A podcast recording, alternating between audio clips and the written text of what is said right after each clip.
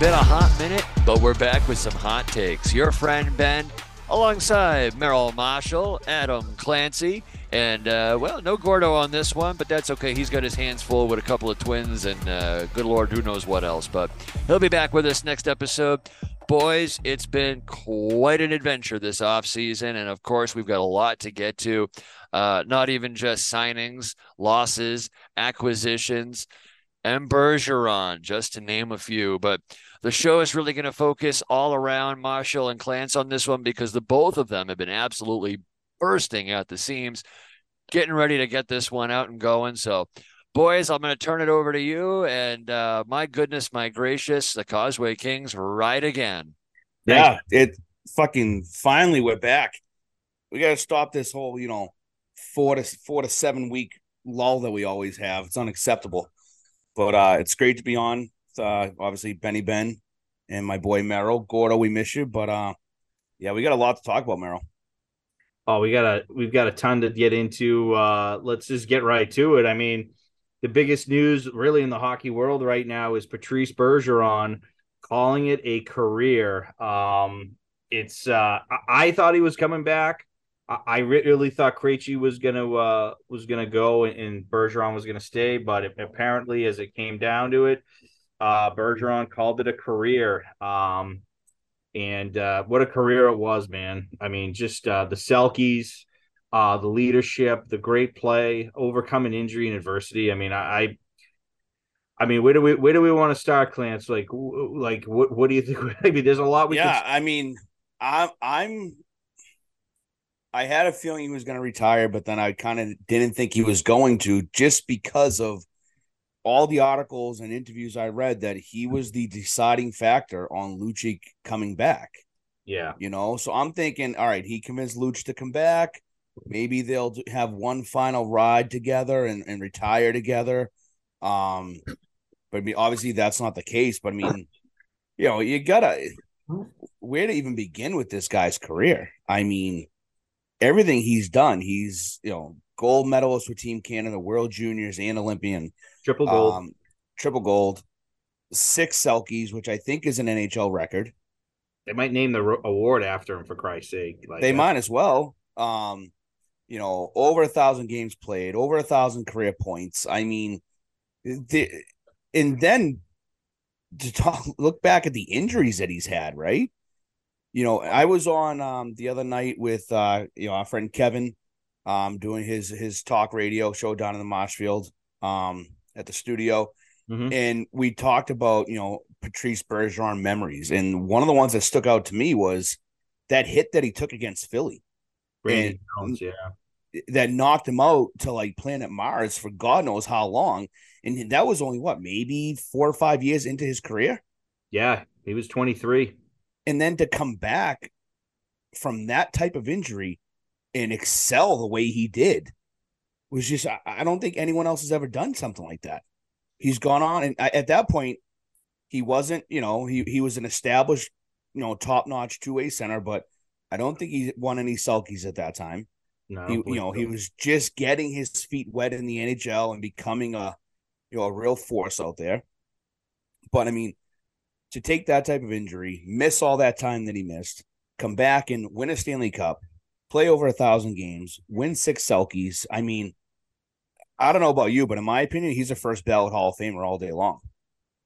Absolutely. I mean, um, you, you really look at his career and, and it goes in stages, right? In in fact, how he was acquired was kind of funny because they received uh, a compensatory pick back when they used to award compensatory picks for free agent signings when Bill Guerin left and signed with I'm not sure who it was, whether it was Dallas or Edmonton or or something to that effect. But but anyway, so they they they pick him uh, in the second round, and um, you know he immediately uh, makes an impact.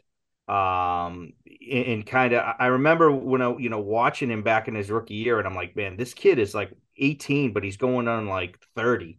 Just his mm-hmm. maturity. Mm-hmm. And you heard guys talking about that. Um, you know, whether it was Raycroft or Andrew uh, Andrew Alberts um, a little later on, or uh, some of the guys that he was with during that season, whether it was Joe Thornton or Glen Murray, they're like, this kid is is going to be a really good player, and um, you know he he is he was on that amazing um 2005 i believe um uh, or yeah 2004 5 um world junior team that was like the greatest team ever assembled mm-hmm. um and he was the assistant captain of that team. So like you look at that and you're like wow the kid's got leadership comes back you know has an amazing you know uh first two years seven over 70 points 30 goals.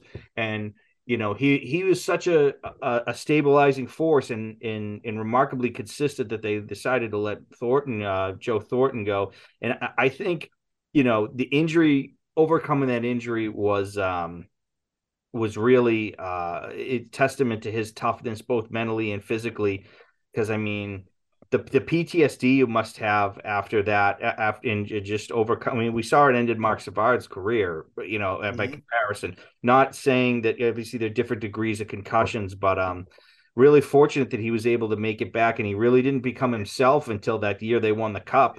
And um, just the remarkable consistency of the guy, just the remarkable ability that you knew what you were going to get from him every night. The um, the two way play and he really kind of evolved when Cassidy took over. He, kind of he kind of became even more of an offensive player. I, I, remember the year they won the cup, he had almost 80 points, and like he was just uh he, he he almost became like a revelation offensively. And he was always good offensively, but you know what I mean? I, I think I think um you know, along with the emergence of Pastrnak in that line that came together, you know, with Marchand and the chemistry, it really blossomed him e- even more into another stratosphere of a of a great player. And um, first ballot Hall of Famer.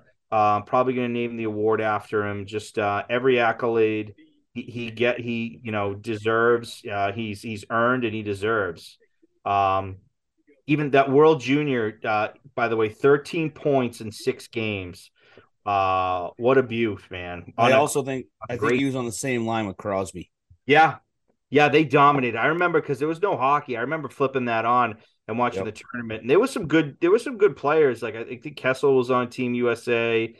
Um, maybe Blake Wheeler and like and in the Russian team they played in the gold medal had like Ovechkin. They had um Malkin.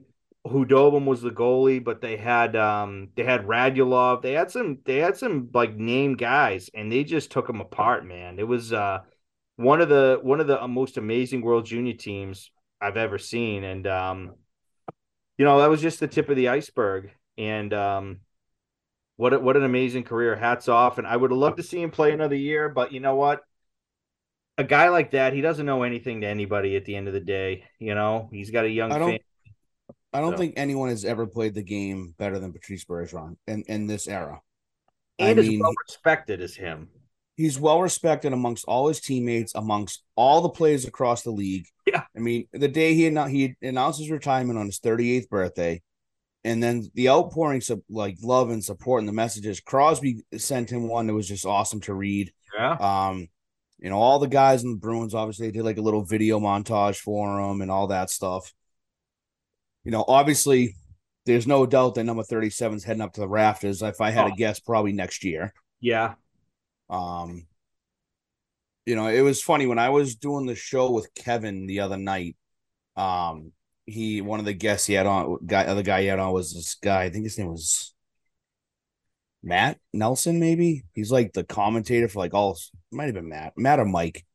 Um, and he, you know, he does like all the commentary for like Stonehill College sports and stuff like that. And uh Kevin asked us, he's like, hey, you know, your thoughts on him being a, a Hall of Famer. And I was like, there's no doubt about it. Like the guy's got all the accolades in the world, like six Selke, Stanley Cup champion, over a thousand points, over a thousand games played.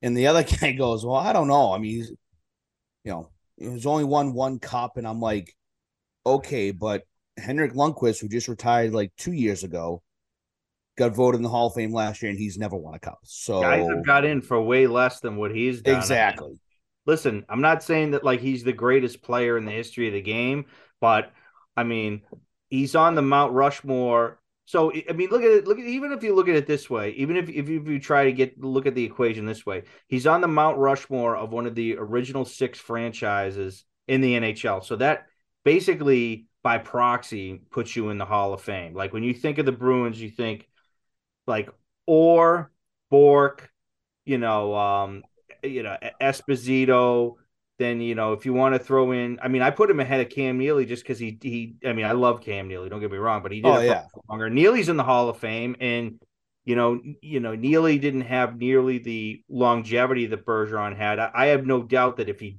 played long enough and stayed healthy, he would have, you know, who the hell knows. But um, you know, Chara, um, you know, guys like that, you know, um, if you want to think like, and I mean, and, and that's just, you know, that's just the Bruins. So you know, obviously he's a Hall of Famer. I mean, he's Yep. he had a, he he's passed a lot of his peers, and um, you know, I I- think he's no doubt Hall of Famer. I think he's a Bruins Hall of Famer, and I think uh, he's gonna be he's gonna be sorely missed. And um, I'm not sure if you want to segue into like what do they do now kind of thing, but um, you know, I I, I think the the last thing I'll say too before if you want to move on, but I'll, I'll just leave with this like so well respected by the NHL by by his peers that when he got bit by Alex Burrows at the final, that pissed a lot of guys off around the league. Like there was a lot of scuttlebutt that you know Patrice Bergeron is one of the classiest guys in the NHL. Even though he never won a Lady Byng, he could have definitely been that kind of uh th- that kind of nomination, that nominated player. And for for that really pissed a lot of guys off. No, a- absolutely. I mean, I remember um it might have been on an episode of Behind the B a few years ago when um Subban was still playing. Actually, it was probably when Subban was still with Montreal. And him and uh he took like a cheap shot, taking Bergeron down in the corner. And uh Bergeron's response was like, Come on, man, don't do that. And Subban was like, Oh, sorry, I thought you were Marshy. He's Yeah. like, No, man, no, you didn't. He's like, Don't do that. Like, why you gotta be like that? Like I feel like any other player would have like punch, been punching Subban in the back of the head or fucking spearing him in the balls or something like that. You know? Yeah, absolutely. Um but you know, with that being said, Merrill, it's like, you know, as we were discussing before we, we hopped on, like let's start talking about the center position now. Who's gonna be that replacement? Who's gonna be that go actually before we start there, before we go back to the replacement, let's get your thoughts on who you think will be the next captain. Hmm, that's a good. That's a real good question. we had we had this discussion the other night um when i again when i was on with kevin um but I, I have i have my thought my theory i'd love to hear yours Well, I think judging by, and it's not just one reason, but I think I think the guy who's earned it by his actions and obviously his his longevity, I, I think is is Brad Marchand. Um, the reason why I say that is I don't know for sure if if McAvoy is ready. Well, don't get me wrong, McAvoy's a, a great, you know, he's he's a great player, and um, he's a, he's going to be a good leader. And he's probably the definitely like after Marchand retires, he'd definitely be the next captain. But I think, you know, when it comes down to it, I, I think when you look at a guy who, if you're looking to a player now, I mean, obviously, you know, he has been a rat in the past and he's done things, but if you want to look at a guy to like look up to for your organization, as a guy who came from basically very unheralded, kind of like a Bergeron in that mold, where he he really was sort of maybe you know probably less than Bergeron. Bergeron was more heralded coming out uh, from his amateur career. Worked hard, went from a fourth liner, and kind of built his career up. Um, I think it would be Marchand. If it's not Marchand, I mean, I'm not going to be like upset about it or anything, but that's just my my theory. I think it goes Marchand, and then McAvoy, and maybe Pastrnak or Coyle. Um, you know, I'm probably missing a guy in there. I know they've thrown the A on Carlo a few times. I'm like, yeah, you know, I really don't, really don't see that. But I mean, that's put an my- a on him because he plays like ass well, he was their best defenseman against uh against Florida, which is probably exactly why they lost. If he's your best defenseman, you're not really going to probably win much. But um, that's my theory on on uh, on the next captain. What do you think?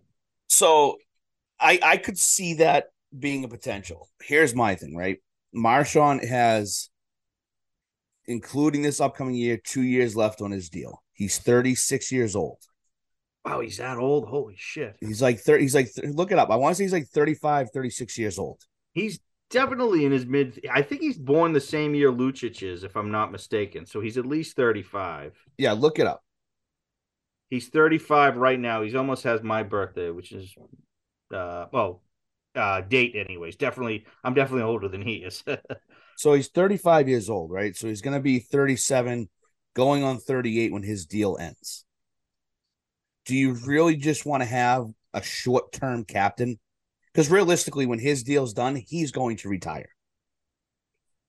Yeah. Oh, absolutely. I mean, I mean, so. it, nope. Go ahead. No, I, was, I, I don't mean to, you know, um, you're. I mean, Bergeron was kind of a short term captain. Obviously, though, he was like a no brainer. I mean, he was. Yeah. Yeah. Exactly. So I, I look at it this way, right? Especially now looking across the league captains of teams now are just becoming younger and younger. McDavid, who's only 25, has been a captain now for three years. Um, Tavares, I think, is probably one of the oldest tenured captains in the league. Um, they gave Crosby the the C or really when he was when he was like fucking 20.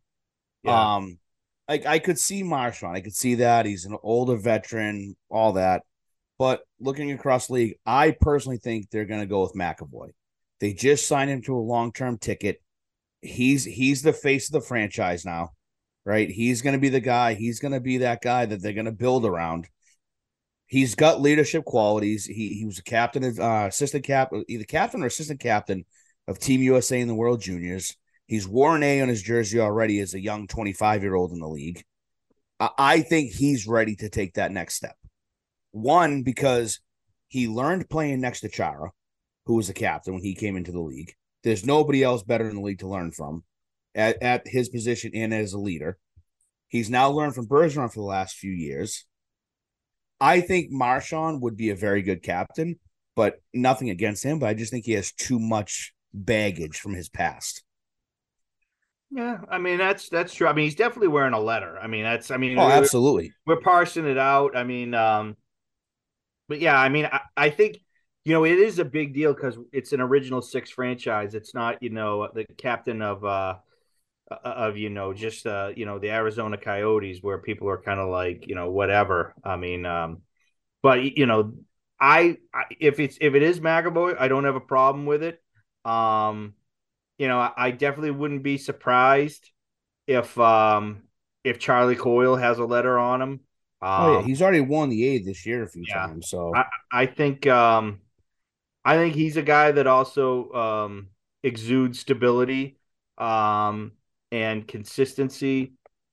So I, you know, I, I think from that perspective, you know, and I think another another guy that maybe even though he's been gone for a while and he just came back that could wear a letter, you know, probably, you know, you'll probably see it in an exhibition game. You know how they kind of during a net preseason game they'll kind of yeah move it around. I think you'll see Lucic wear it a time or two. They'll throw the A on him. Not that he'll be a captain, but um, I could see Luch being like an assistant captain, like for home games.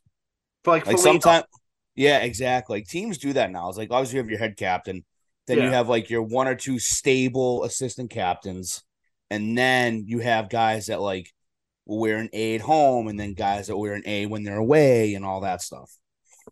Yeah, I think I think he'll uh, he'll rotate in. I think the other thing is though he's got to uh, he's got to play enough. I mean, I you know I, I think that's one thing where it's like you know he's got to be at least playing 10 minutes a night you know what i mean like it, it, it's kind of weird when you have a guy in a leadership position who's not a who who doesn't who's not on the least top nine you know who's not a, a top nine player on on you know who's not at least a third liner but yeah. um so, uh, I mean, looking at it now, like how, I mean, listen, you're not gonna replace, you know, replacing Patrice Bergeron in quotes. Like, you're not gonna be like, hey, here's a guy who's gonna do all these things, lead, you know, Selke, play on the power play, play on the penalty kill. I, I actually think where they're gonna miss him the most is on the penalty kill and um defense off dog.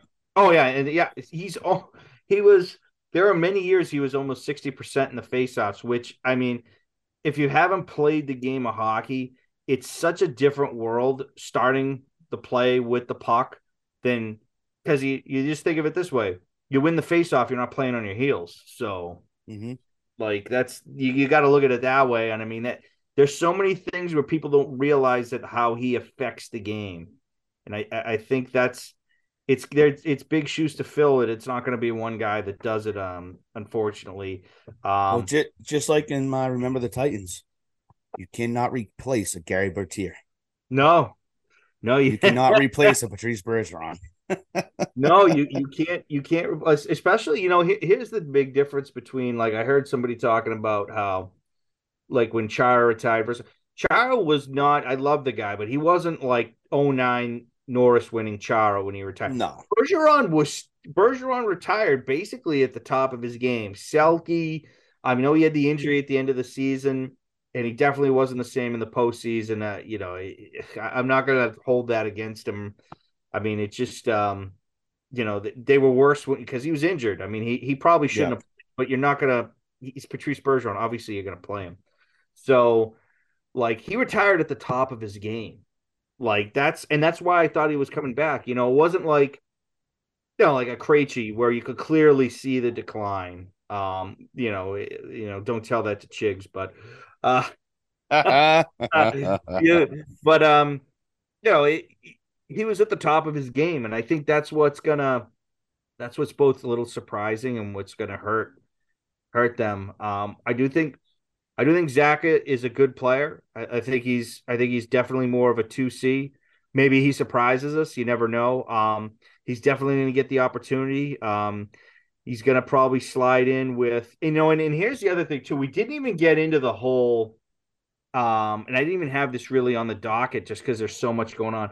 But the whole Bertuzzi thing, losing Bertuzzi and Hall, it really changes the look of their team, their their forwards. Like the like it just um that's what makes it all the more surprising that they would even though Bertuzzi's not a center that they kind of let him go um but like now you you look at their lineup it's like okay who's playing with who's playing with Zacha and Charlie Coyle is going to have to play on the second line um I mean I wanted to get your your thoughts on that um what do you think the wing situation is going to look at look at in the top two lines Well, you think at wing situation, your top two wingers are going to be Marchand and DeBrusk, right?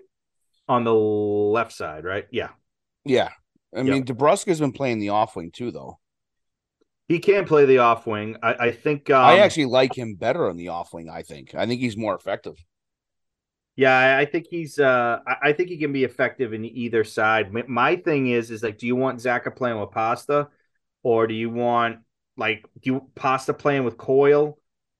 Like, I feel like, I, I, I feel like maybe that's a better fit with a guy like DeBrusk. Mm-hmm. It's tough because I think, you know, like you just mentioned, like Hall being gone and Bertuzzi being gone, like that. The, the, it's like that. That's two of your top six that that you're missing now. Like, it knows. like, I don't think there's anybody in the farm system ready to make that jump. Right? I don't. I. I. I'm still calling it. I think Fabian Lysell is a first round bust. I don't think he's going to make it to the NHL. Mm. The the kid has yet to even receive a call up. You know, I, I'm more intrigued by Merkulov than than than him at this point. yeah.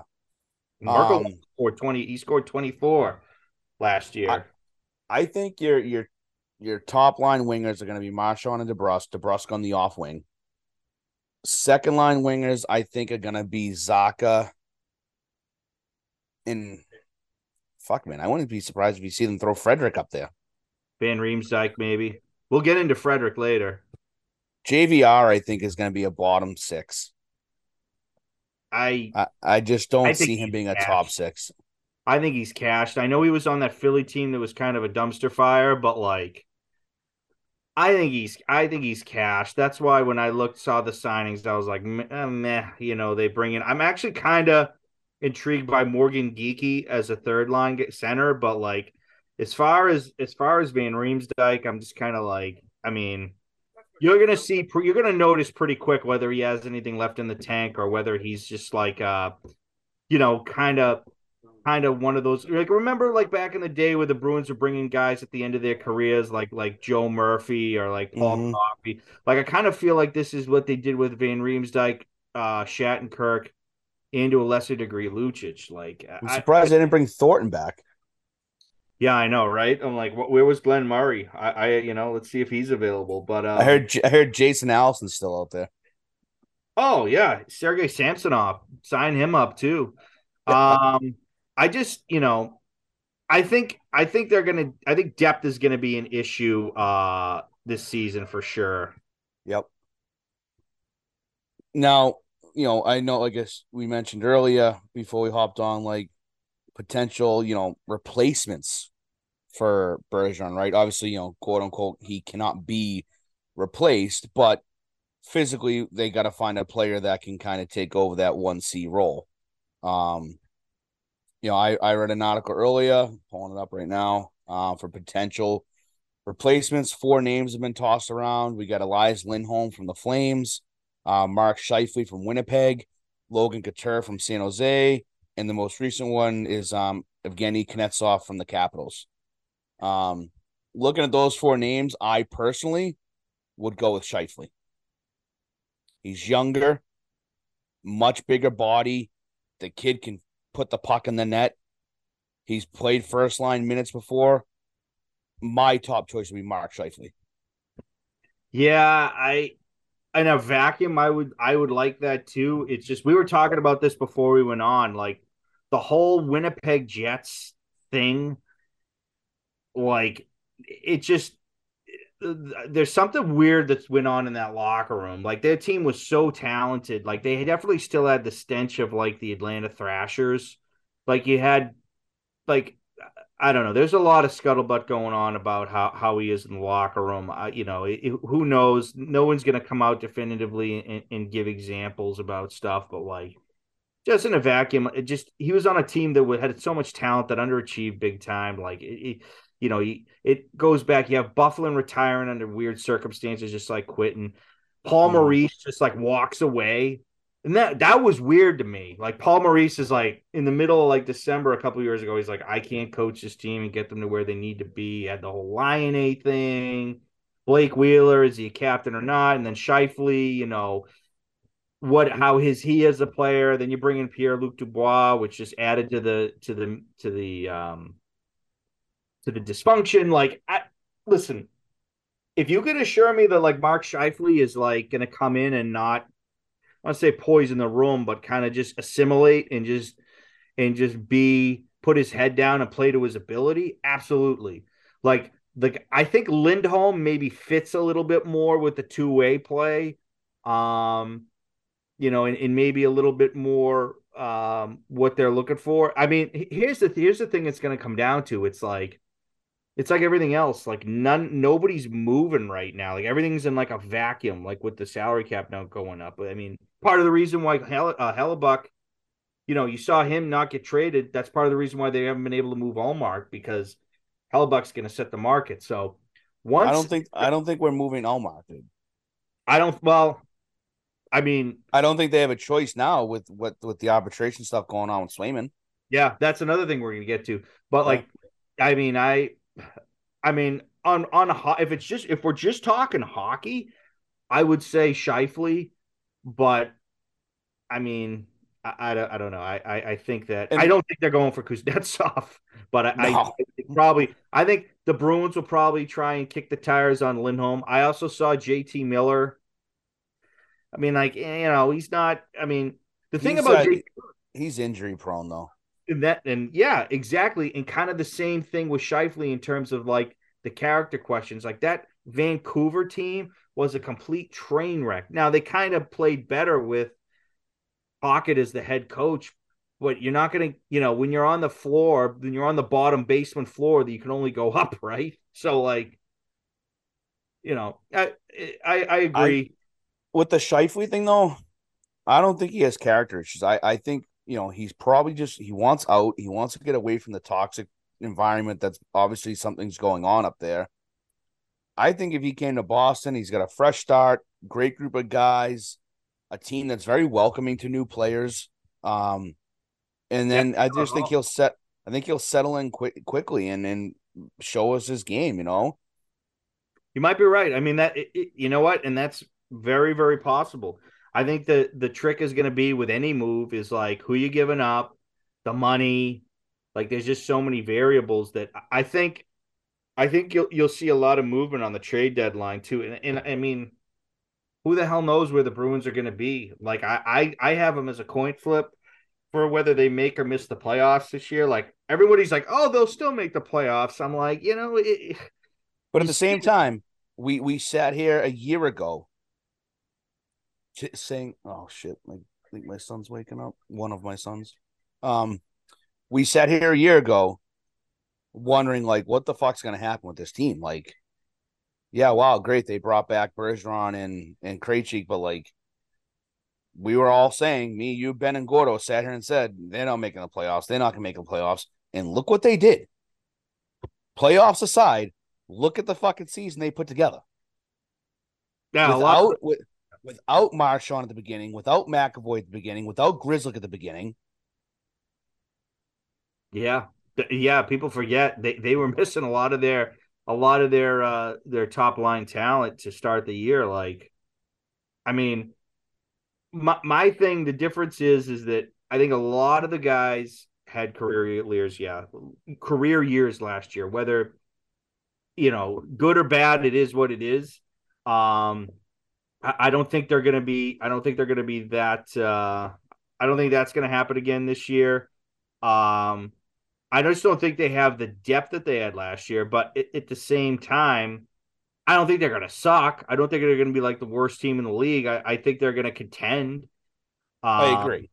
I mean, I, I think that you know, and again, it's it's you don't really know until they drop the puck. But I mean, if you're just looking at it, you know, I, I think for what it's worth, I mean, not that it means a whole hell of a lot, but Toronto's probably the the the team to beat right now.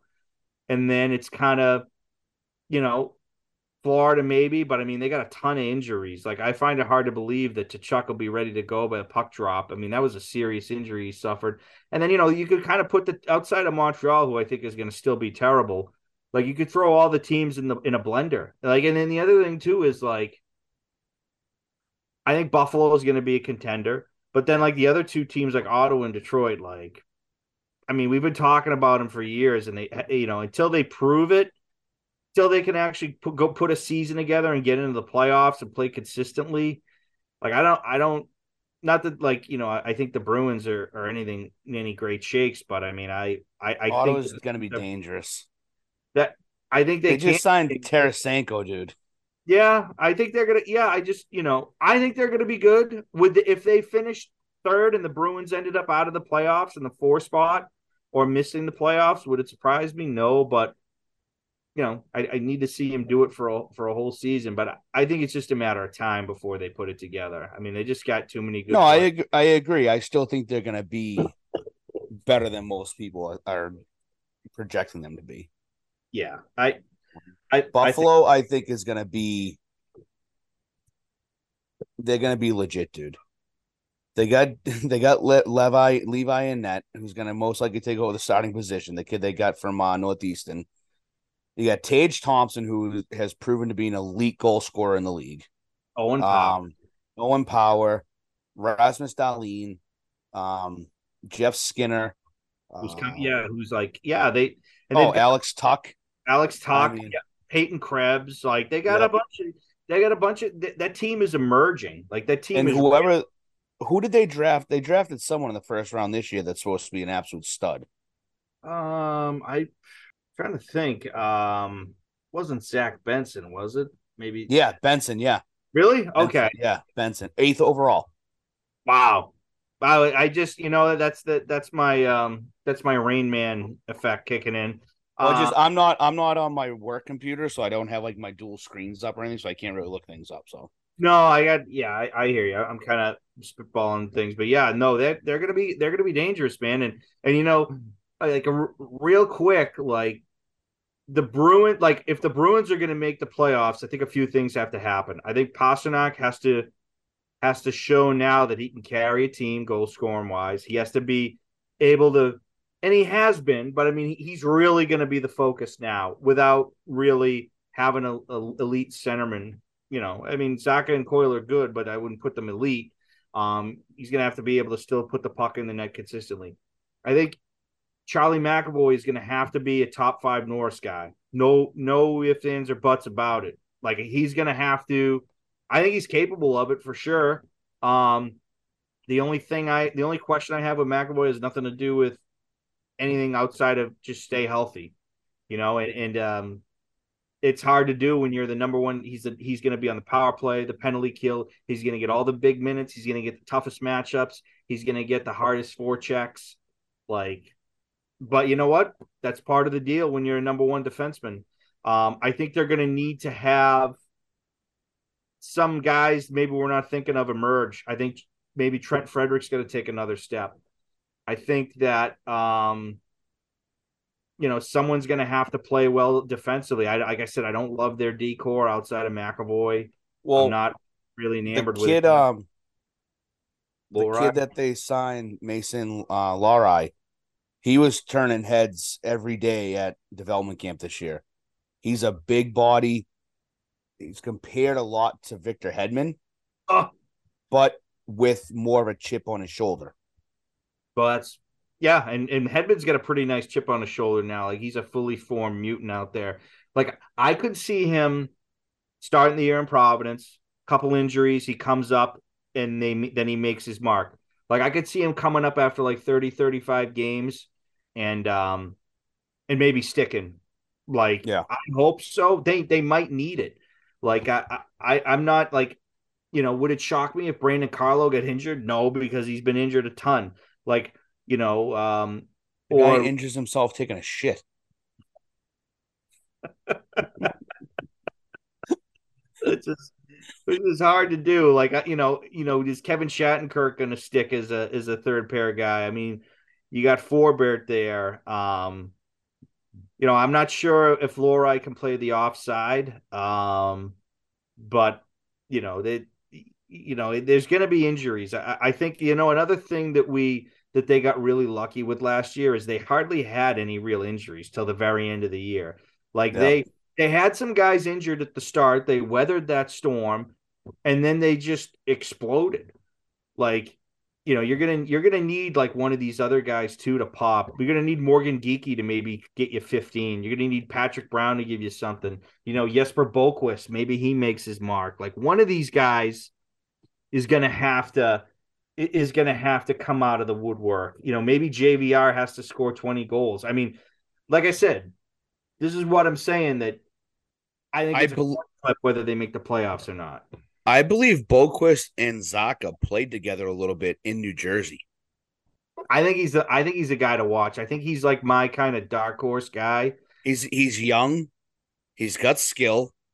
Again, he was one of those kids that was one of those young kids that was on a, a watered down New Jersey team that wasn't really doing much. You know, he got out of there. I mean, obviously, I think New Jersey's going to end up being very good with Jack Hughes, Luke Hughes. Yeah, it took Um, him a while. I mean, like, but they're, you know, they're gonna be, they're gonna be a, a really good team. But I think it's gonna be one of those things. Maybe Boqvist comes out of the woodwork and has a good season. Like, um, you know, I wanted to, uh, you know, also get into a couple quick things before we get into some fun stuff. Um, just your quick thoughts on the whole. Uh, I know I, I misread the uh, the text that you sent when you're uh you know when I'm driving down 128 after after a long week of work is uh Jeremy Swayman and the whole arbitration thing um and actually Swain and uh, Frederic too like Frederic's arbitration I don't think is easy as people think cuz I've I've heard a couple of pundits give a bunch of different valuations of Frederic cuz he's kind of had a weird career but He sucks.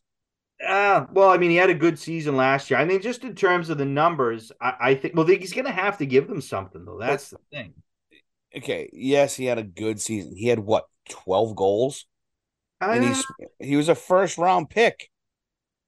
yeah, like I, yeah. Listen, I'm not saying that you know he's uh he's going to be you know the next David Backes, which is what they were, which they were trying to project him as when he was drafted.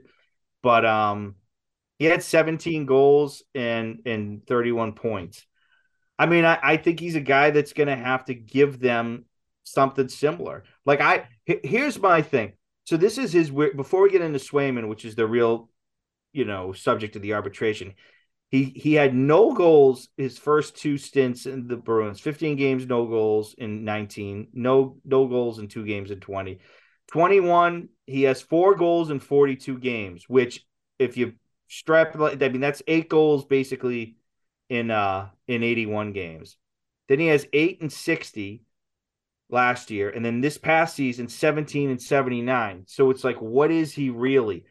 I think again, not to hear myself talk, but he's the kind of the poster child for last year, a guy that had a career year who's probably not going to he's probably a 10 to 12 goal scorer if he's playing like if you do like the Pythagorean 82 game sample. Mm-hmm. He's probably a third, fourth line guy. I, I, I think that I don't think they're gonna, you know, walk away from him like, but I, I think which they could do in an RFA. They could always just say, yeah, we're not gonna pay that. He becomes a free agent. But I think he's going to probably be around. If if he's over two and a half, I'll be absolutely stunned because he is not worth more than two and a half. I even think that's a stretch, honestly, for what he is. But I haven't seen the numbers come out for his arbitration yet, though. I, I don't think. I don't just- think his is until like August. Yeah, I'm not. I'm. I haven't like for Swayman. We have. So like, but but I mean, if if he's if he's over two mil two and a half million, I would be like, dude, what are we doing here? They need to. I need to go get a PTO then. Because I, was mean, gonna say if he gets two and if he gets over two and a half, I'm going on a six month training regiment, six days a week, skating five hours a day, and I will apply for a PTO because and I'll take half of that. Yeah, I mean, and you know, and, and the other thing too is, you know, I, I, I think he's probably a, you know, if if he's if he ends up at two million, I think that's perfect for a third line guy, which I think is really what he is. I mean, you're not really gonna even in this lineup. I don't think he's playing power play. Like he's not gonna play over DeBrusk or or Marchand or anybody like that, or or even you know Pastrnak. You think of the wingers. I mean, I would even put JVR in the power play in front of the net before him, just based I don't on even I don't even think Frederic's hit puberty yet. yeah. You ever, you ever heard his voice? Come on, guys, let's go, guys. I'm up. I'm in your kitchen, seven six. I'm in your kitchen. You know, I, I think he's a guy that if, if he's on your third line, I, I think that's probably third, fourth line is right where he is. Uh, He, Mhm. he belongs. So, um, and the other thing too is he's real. Even though they list him as a center, he's really not a center. I mean, No. you know, he, he he's not. I don't think he skates well enough to be a center. I think he's a wing, and um, Well, you know Yeah. what's funny is remember one of our past guests, John Lounsbury. yes, Did you see his social media post earlier in the week? He I was out did. in St. Louis doing work with um Shen Maroon, uh, I forget who else, and Trent Frederic. oh, because he's from that area. Yeah, yeah. Frederic Yeah. St. Louis. Yeah. So at least we at least we know he puts in some off ice work. No, no. I mean, he's definitely he, he's definitely sort of come a long way from what he was, but I mean, at the same time, it's like I think he benefited from kind of just playing with Coyle and Hall. yeah, yeah, playing with Coyle and Hall, having a ton of. I mean, they they make so much time and space. I mean, I, I think you know when Charlie Coyle's going and he's healthy, we see what he is like. He makes the game so much easier uh, Yep. for everybody. Like like he could just possess the puck and you know it, it just. I think he was the beneficiary of that, and and I think you know, I, I don't think he's a 17 goal guy. I hope I'm wrong. If if I am wrong and he's more than that, then I think the Bruins have found gold, and and I think he's one of those guys that needs to come out of the woodwork. But like, I think the real problem they're going to have is with Swayman and the 2.8 million dollar difference. Um, and again, like this is the sort of this is the sort of problem you have with the two platoon goalie system because again it's a lot like quarterback where you can't have they both can't play it's not like you can have you know it's not like any other position where you could have two great defensemen or two great centers like you know it's they're gonna have to make a decision i think I mean, I think I like Swayman better than Ullmark. I think you would agree on that. Um, yeah, like no, I do term. Like long term, like if you if you were to project it out like five years and you say, okay, who would you rather have for the next five years? I think we both agree that it's Swayman, but it's like, how are they going to afford that number? I, I think just based on like what I've seen around the league, like with the, like the Samsonov contract, I think he's going to end up at like three five.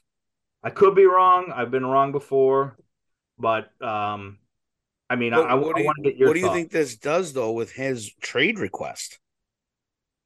I, I think he's going to be harder to move because I think teams are going to know that the Bruins are kind of up against it. Um, but, but you know, he it's already it's come out in the past that he requested a trade because he wants to be closer to home, right? So yeah. he, he's an RFA. He goes to arbitration. He goes him, him and his camp going at four point eight. Bruins come back at two the Bruins most likely, knowing how they are with their money, are not going to budge past two. So, do you think they just say, "All right, hey, we'll, we'll, we'll, you know, let you go start talking to other teams," or do you try to trade him and get something in return? Well, I think this is where we circle back to what we were talking about earlier. I think this goes back to the whole Mark Scheifele thing, kind of a distressed asset. Winnipeg is closer to um, Winnipeg is closer to Alaska. I mean, it feels a lot like Alaska. It's one of the coldest places in North America. But mm-hmm. um, you know, maybe that's how a deal like that gets done.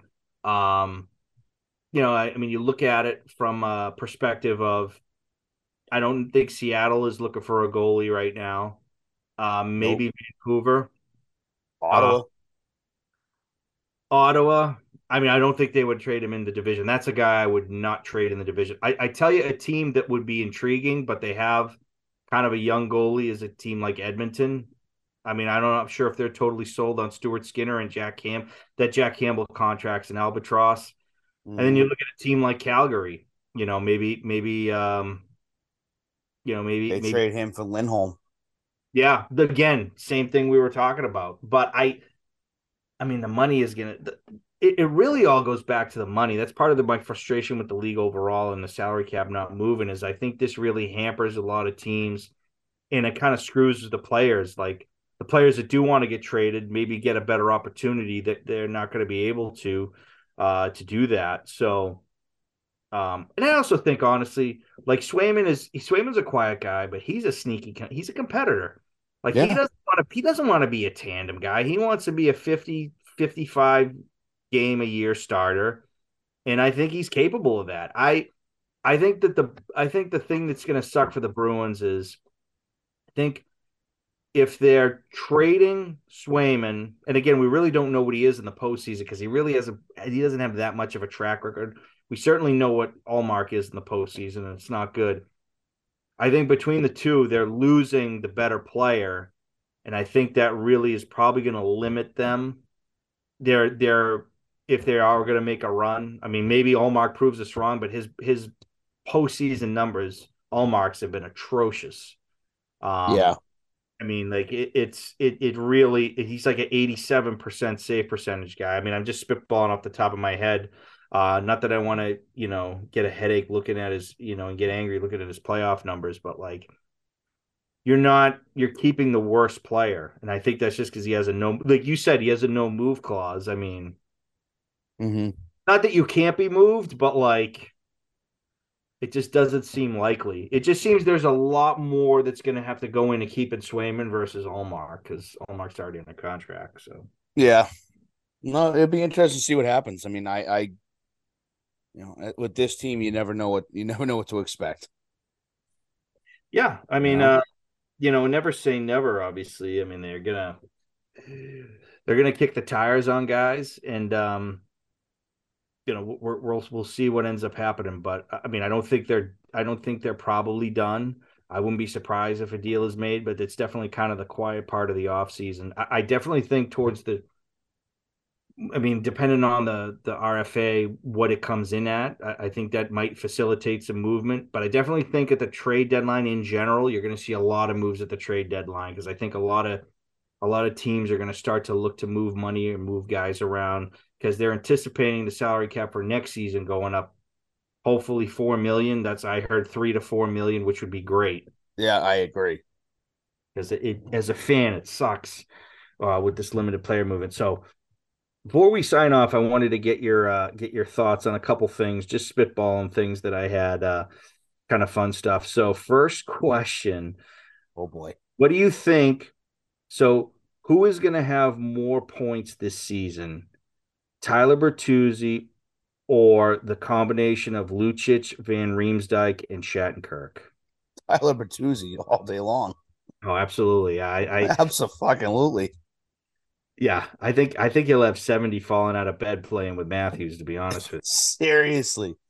I think I think Bertuzzi I think he blows them out of the water by minimum 20 points. Oh yeah, I, I could. I mean, I could see a scenario where one of the three that I mentioned for the Bruins doesn't make it through the season and they get sent to Providence or something. I mean, if it was 2013, we'd have a hell of a fucking team with those three, but like um Lucic, I would be stunned if he has more than if he has 10 goals, it'd be a, I would be ecstatic, but I don't think he's gonna get close to that. I think he's I don't more- think he's had 10 goals in the last 2 years. No, I don't think so either. Uh so yeah, I, I think that is uh that just gives you a little kind of not preview, but that kind of puts in perspective the Bruins moves this offseason to this point. Um that you let, you know, Tyler Bertuzzi walk out the door. Um, knowing full well that Bergeron was going to retire, like that was not something that they were like, "Oh, hey, he's retiring now." It's like, no, they probably knew right after the season, um, which pisses me off even more that he went to a division rival who's probably I would think that's the one team that probably spanks the Bruins a few times this season, the regular season. Um, Yeah, I, I think they're gonna. They got so much offensive power in Toronto. It's gonna be scary. I I say Bertuzzi has seventy over seventy points. yeah, I think he's probably 30 goals, 30. I think he's 30 goals, probably 45 uh, or 35 assists. I'm well, that's 65. I'm yeah, common core match. So yeah, I think he's 30, 35 and 40. Or he might I he, like he might even score 40. You never know. Like with Marner getting in the puck, like what a great what a great situation. And he's gonna he's gonna make bank next year because he's gonna hit the Oh, open God, market yeah. probably with a 35 goal season. And he's probably gonna sign somewhere and, and make some and make some big cake. Good for him. You know who Uh, else is gonna have a breakout year up there this year? I think is gonna be Max Domi Yeah. because people don't loves people don't elite. people don't know Max Domi, Mitch Mitch Marner were line mates for three years for the on uh for the London Knights in the OHL. And if you watch Max Domi's highlight clips, like those two were unfucking stoppable in junior hockey. and he loves his dad was a Maple Leaf. He's so fired up to be a Maple Leaf. Like, His dad's a I- legend. yeah, I, I think, um, yeah, I, I think he's gonna have. Um, in fact, he he might have more points than the three uh, than than the three anchors there we mentioned for the Bruins combined. Let alone Mhm. Tyler Bertuzzi. I mean, so um, my my next my next question is, uh, all right, the Bruins make the conference finals if insert question in, in- insert answer. Not Stanley Cup Ooh. conference finals. Make the Eastern Conference Finals Mhm. if. Wow. Uh, I would say if Ullmark has the regular season he had last year, and Pasta Mhm. scores over sixty goals again. Agreed. I'll I'll go this. I'll go this two things. Ullmark gets on a heater, like a real heater, not one of these bullshit. He had one good game, like like like Sebastian Jaguar against Minnesota Wild, like fucking locked in, like two goals and like or Rask against the Penguins at 13. Yep. And um Charlie McAvoy becomes a Norris Trophy caliber defenseman. I agree.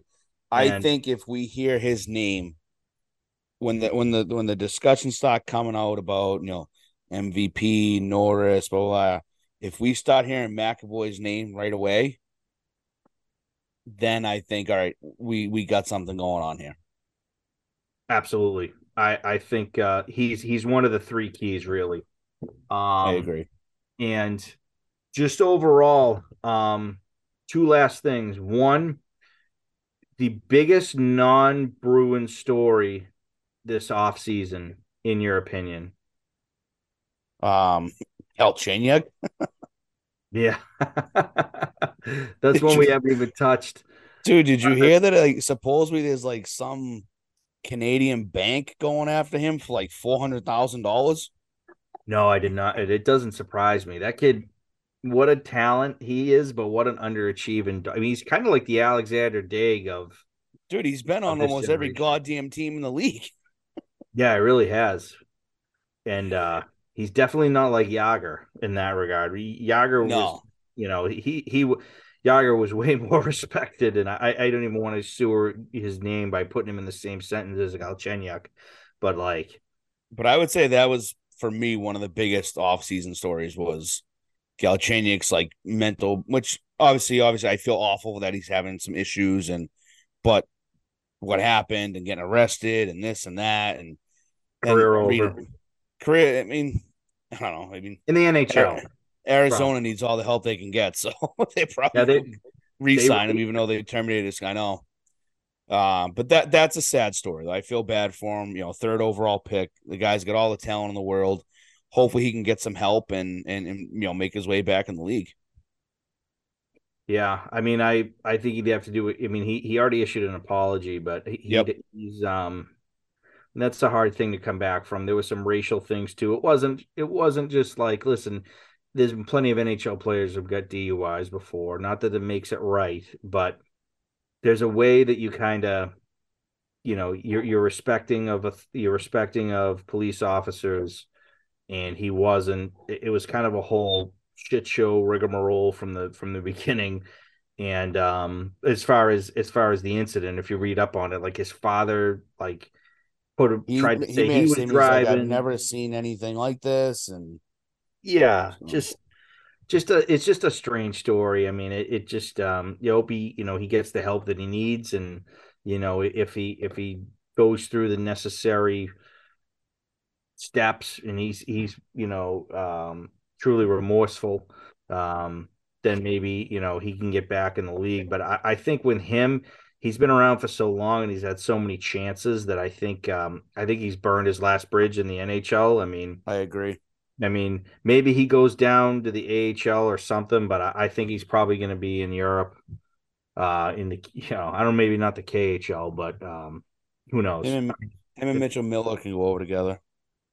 Yeah, and they could have Bill Peters as their head coach.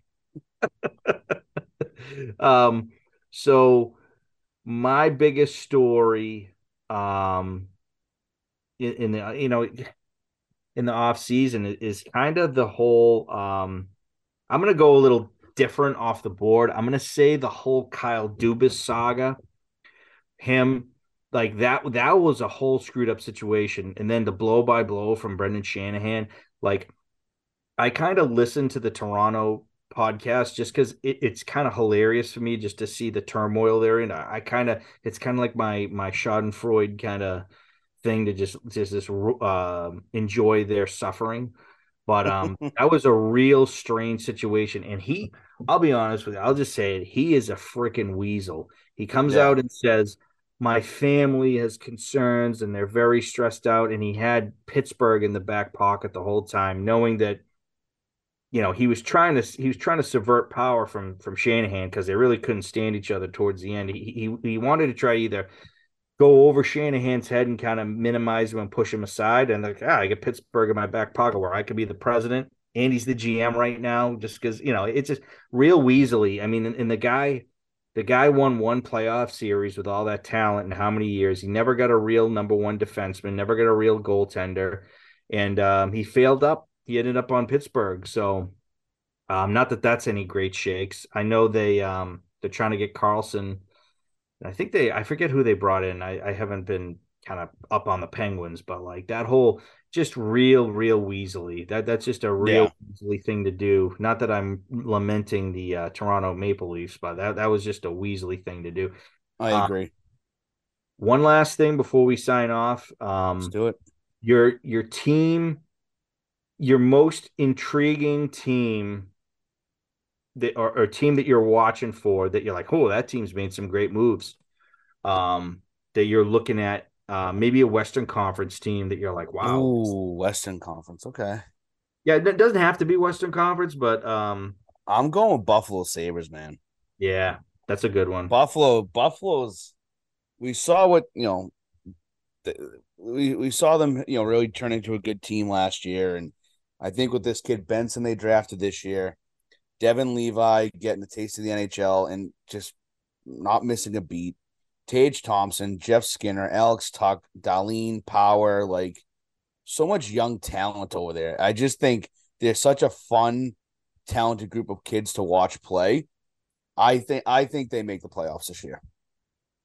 Yeah, I, I think so. And you know, I quick aside story, like um a couple of jobs ago when I worked at this uh this company as an auditor, we had a satellite office in Rochester, which is not too far from Buffalo. Um and they they're and that was where their farm team was. They're um, you know, a lot of nice people up there and they love their hockey and they, you know, Mhm. they've been the butt of jokes for so long. So it's kind of nice to see them kind of make a make a uh, uh, return to like relevance and prominence because there's a lot of good people there who love hockey, and you know, they only have two sports up there, so um, you know it, it, they're going to have a fun, exciting team.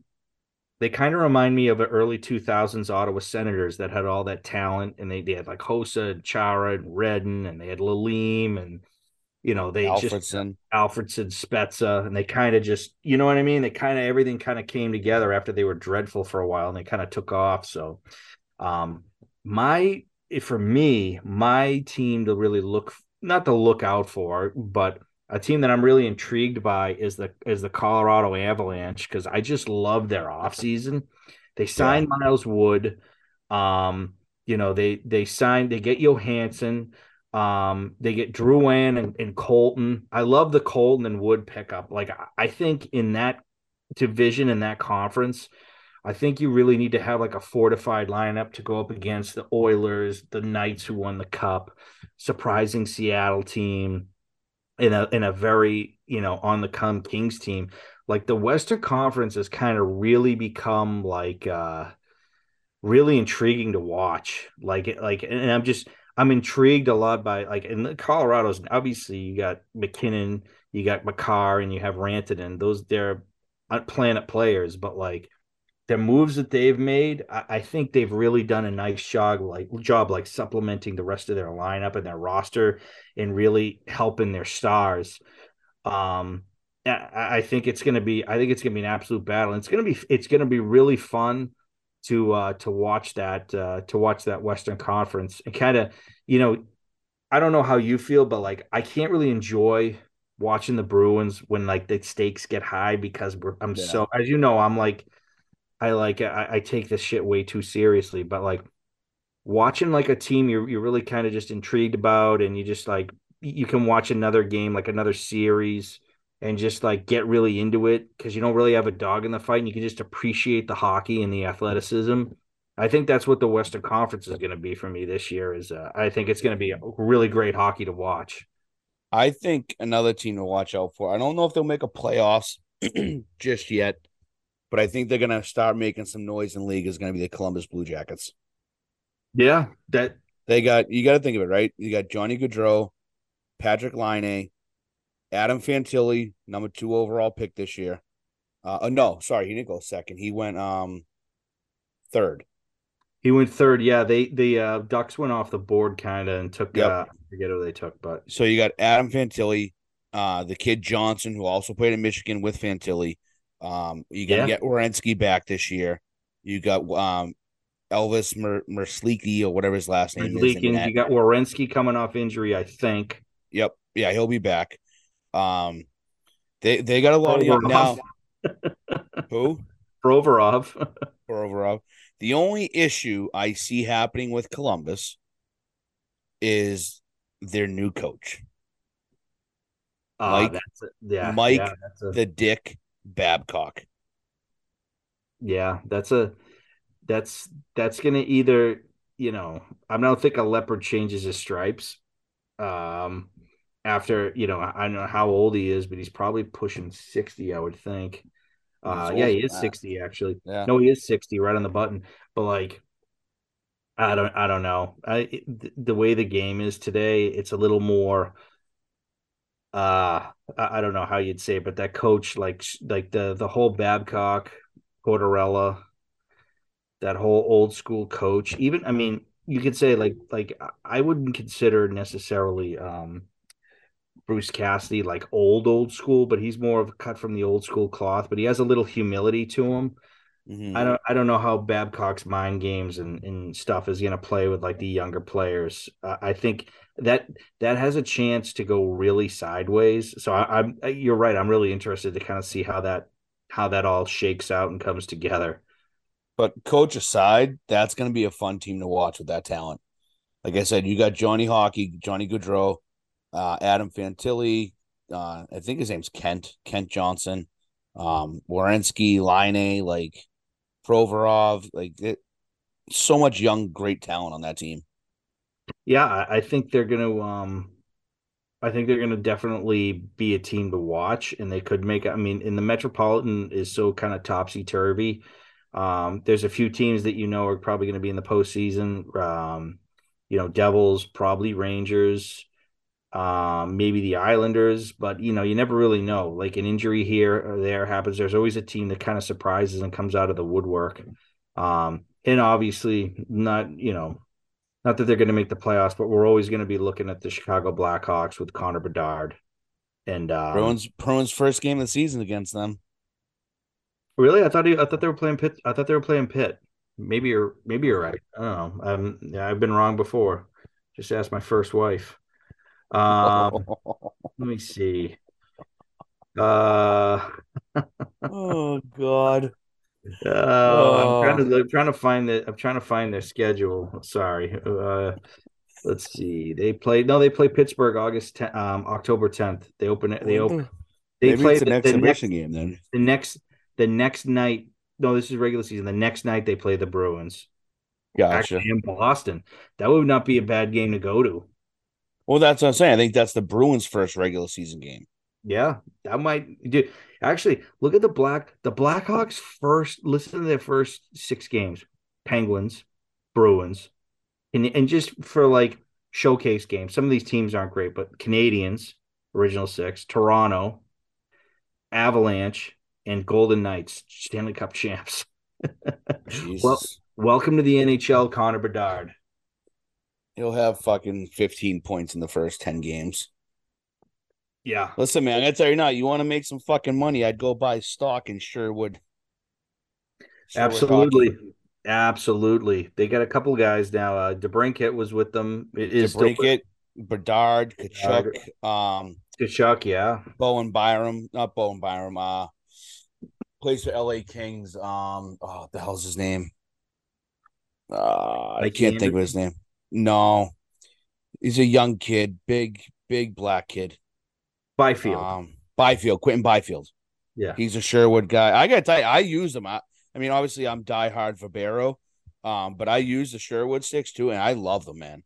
I use the Dude. ones that could chuck you. Oh, Nylander, William Nylander, Nylander yeah. big, big Sherwood sure. guy. Sherwood, I I, uh, I borrowed a, a guy stick during a pickup session um, when I was coming back, and it's nice. It's a nice. Uh, they got nice products, man. They've always had. Their gloves are so comfortable. Yeah, um, so comfortable.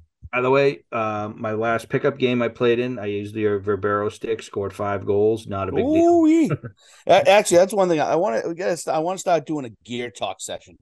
All right, because I'm a big you know, you know, played my whole life, played since from the age of three on, all through college. I've always been a gear geek, right? Like my stick a certain way, like my skates a certain way. Um, one thing I, I've always wondered is like guys' thoughts on how they tape their stick, right? Are you a, a heel to toe, toe to heel, full blade tape job, wax guy, no wax? Do you do the sock over the heel? What is your preferred tape job?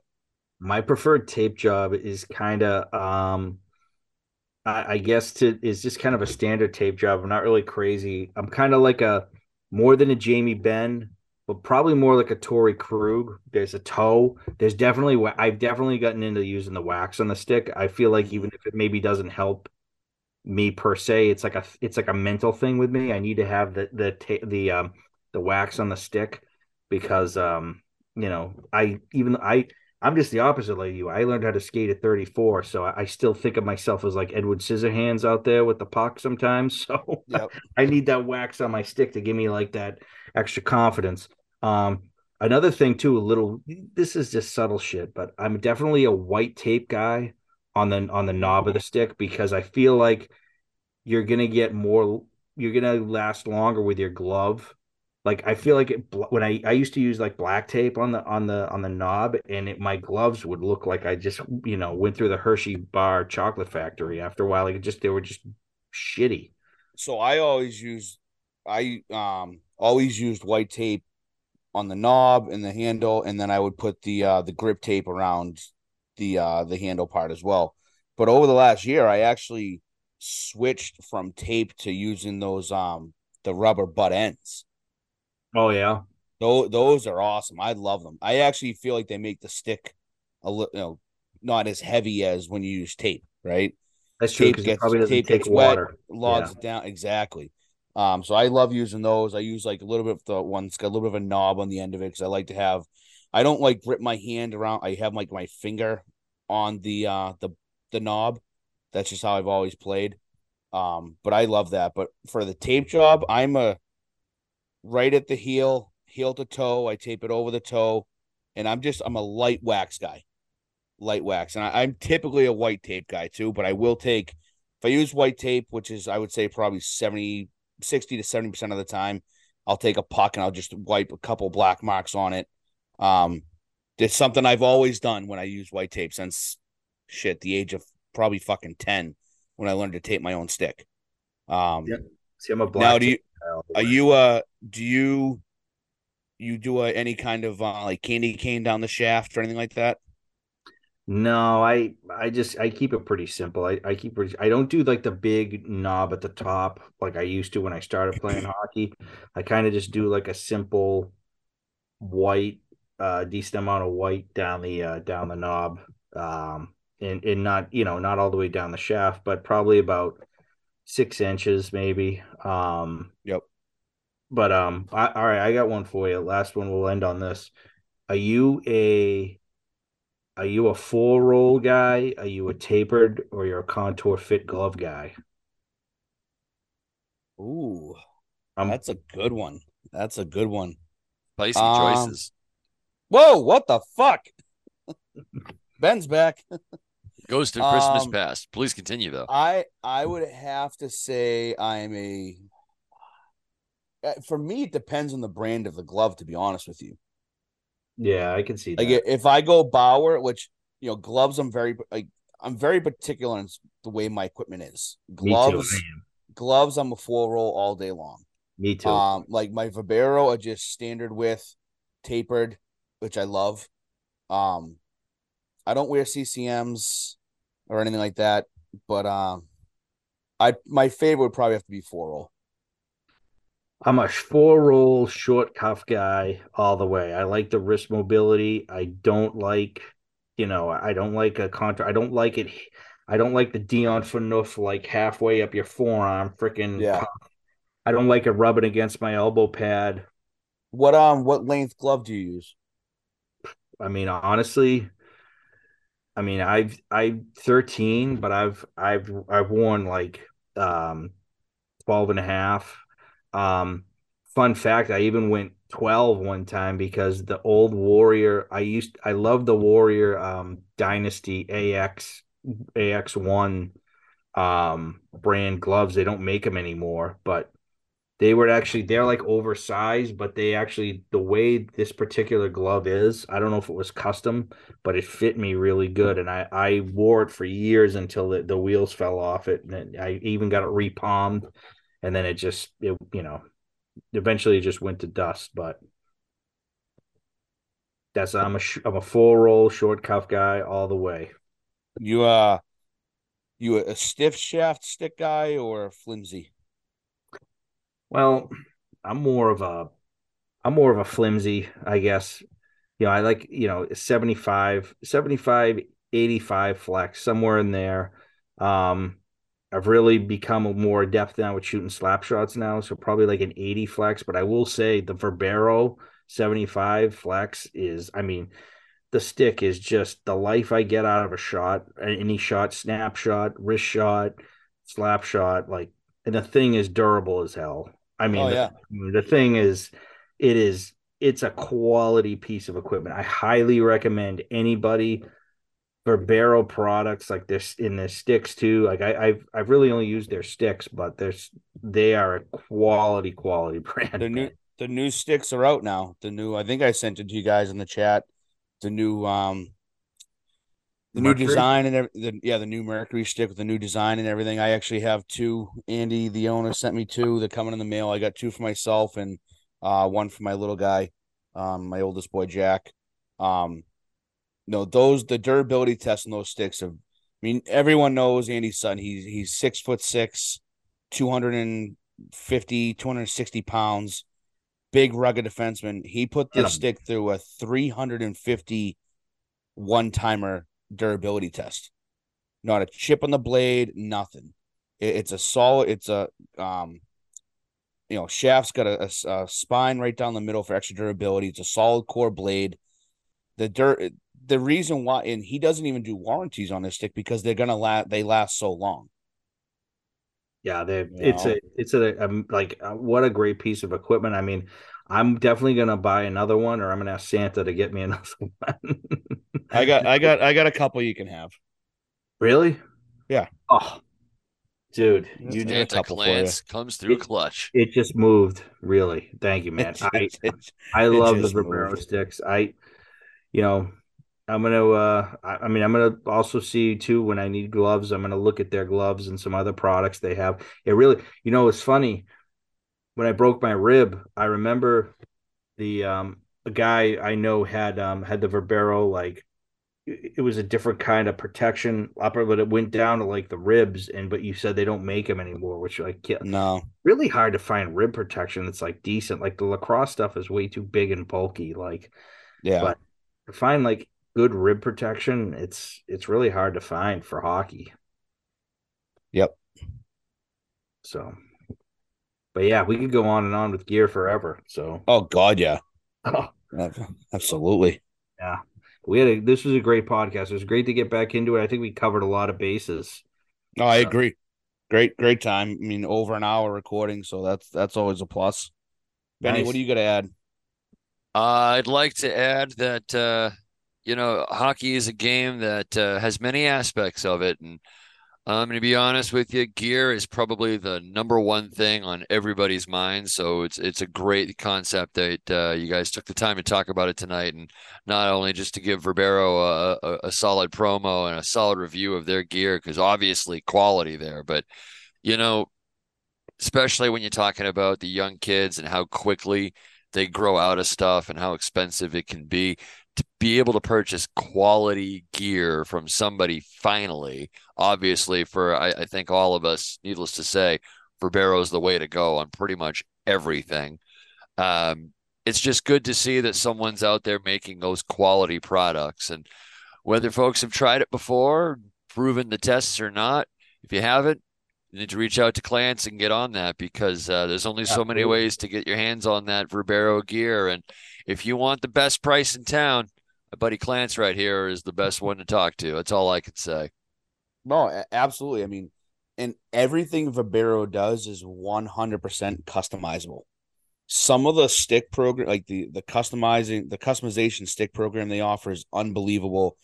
I mean, we, Verbero has just taken over the custom jersey, custom, you know, game wear apparel, you know, shirts, jerseys, everything. They've just taken over the game with mainly college hockey club programs. Like, go on their website, go on their social media, see the stuff they've done with for like Florida State, um, Alabama, uh, Georgia Tech, Kentucky, um, Oregon, like all these top notch programs from like an ACHA level. It, it's fucking, it, it blows your mind away what they can do. And then the customization they can do on the sticks. Holy shit. Never seen anything like it. Never seen anything like it.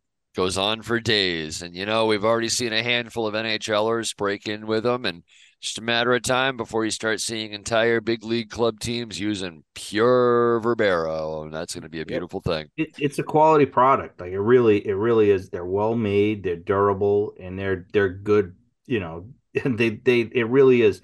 I, I've given that stick, the Mercury stick, to like a dozen guys just to like just to say, hey, see how light the stick is. Like, yeah, whatever. Then they hold it. They're like, holy shit, this is the light. The lightness of the stick, unquestionably the best in the market, and then the durability, like the lightness and the durability and the responsiveness on the stick. Like it, it's the new the one's a lighter. The new stick is lighter, but it's like there is there is some sticks out on the market, like the Bauer Agent, right? Extremely light light stick. I've held it, I've used it. You know, it's got some decent pop, but it's not like it's not a very well balanced lightness, right? Where the Verbero stick, the balance is literally from the top of the shaft to the blade. And it's just it's just so evenly keeled across the whole stick. I I've noticed that in like different products where I've like just had, you know, because I have backup sticks and different sticks, and I I'll use the Verbero stick, and then I'll just, you know, fucking around, I'll, I'll, I'll switch sticks just to, you know, and like it's just like, man, it feels it feels weird. It feels so heavy down at the blade. Like, mm and then mm-hmm. you you put the you you you get the Verbero stick back in your hand. I mean, man, this thing, the weight is so evenly distributed. It doesn't. It it it it just it feels like it's a part of you. I know that sounds like hyperbole, but it really does. It it feels like it's it, it's like synthesized to like your exact specs. Like I went out and I had Andy make it for me. Yeah, it's a far cry uh, the, the from stuff, the old stuff's uh, unbelievable. Far far cry from the old Bodor Warrior stick I gave you a few years ago, right, Merrill? Oh my god, that thing! I mean, that thing. I, I think I could if I put two prongs on it, I can use it as a low jack on my steering wheel. that thing is I like that, thing was. I mean, it looked that was a beautiful looking stick, but then when you hold it, you're like, holy shit. Oh yeah, that thing felt like a couple of stones and maybe even a small rock in there somewhere. But hey, what can you do? Yeah, um, it doesn't hurt either that. uh I mean, we could even do a whole other thing on just like like um you know blade pattern what you like and it it definitely helped Clance that you have the exact blade pattern that I like and the stick you gave me which really helped mm-hmm. the cause Never a bad thing, right? Nope. Boys, on that happy note, I think that's a solid episode under the belt. Causeway Kings getting back into the swing of things. We'll have Gordo with us next. Where's the beef? It's all net. That's what's up. Little Larry Bird for everybody as we uh, make our way back. So Causeway Kings are here, and Causeway Street's going to be rocking one way or the other. Uh, without saying anything else to provoke additional thoughts, I can't wait to get back in with you boys, and uh, it's it's going to be a great time. So here's to another hockey season. The 23-24 campaign getting underway shortly. Training camp's already done. The boys are good, and we're ready for more. So on behalf of everyone here, Clance, Merrill, Gordo, and Spirit here with us tonight. And of course, your friend Ben on 1510 and the WMEX Sports Radio Network. We appreciate you as always. Boys, as tradition, let's do it together. Let's let's go, go bees. Bees. Have a good night, everybody.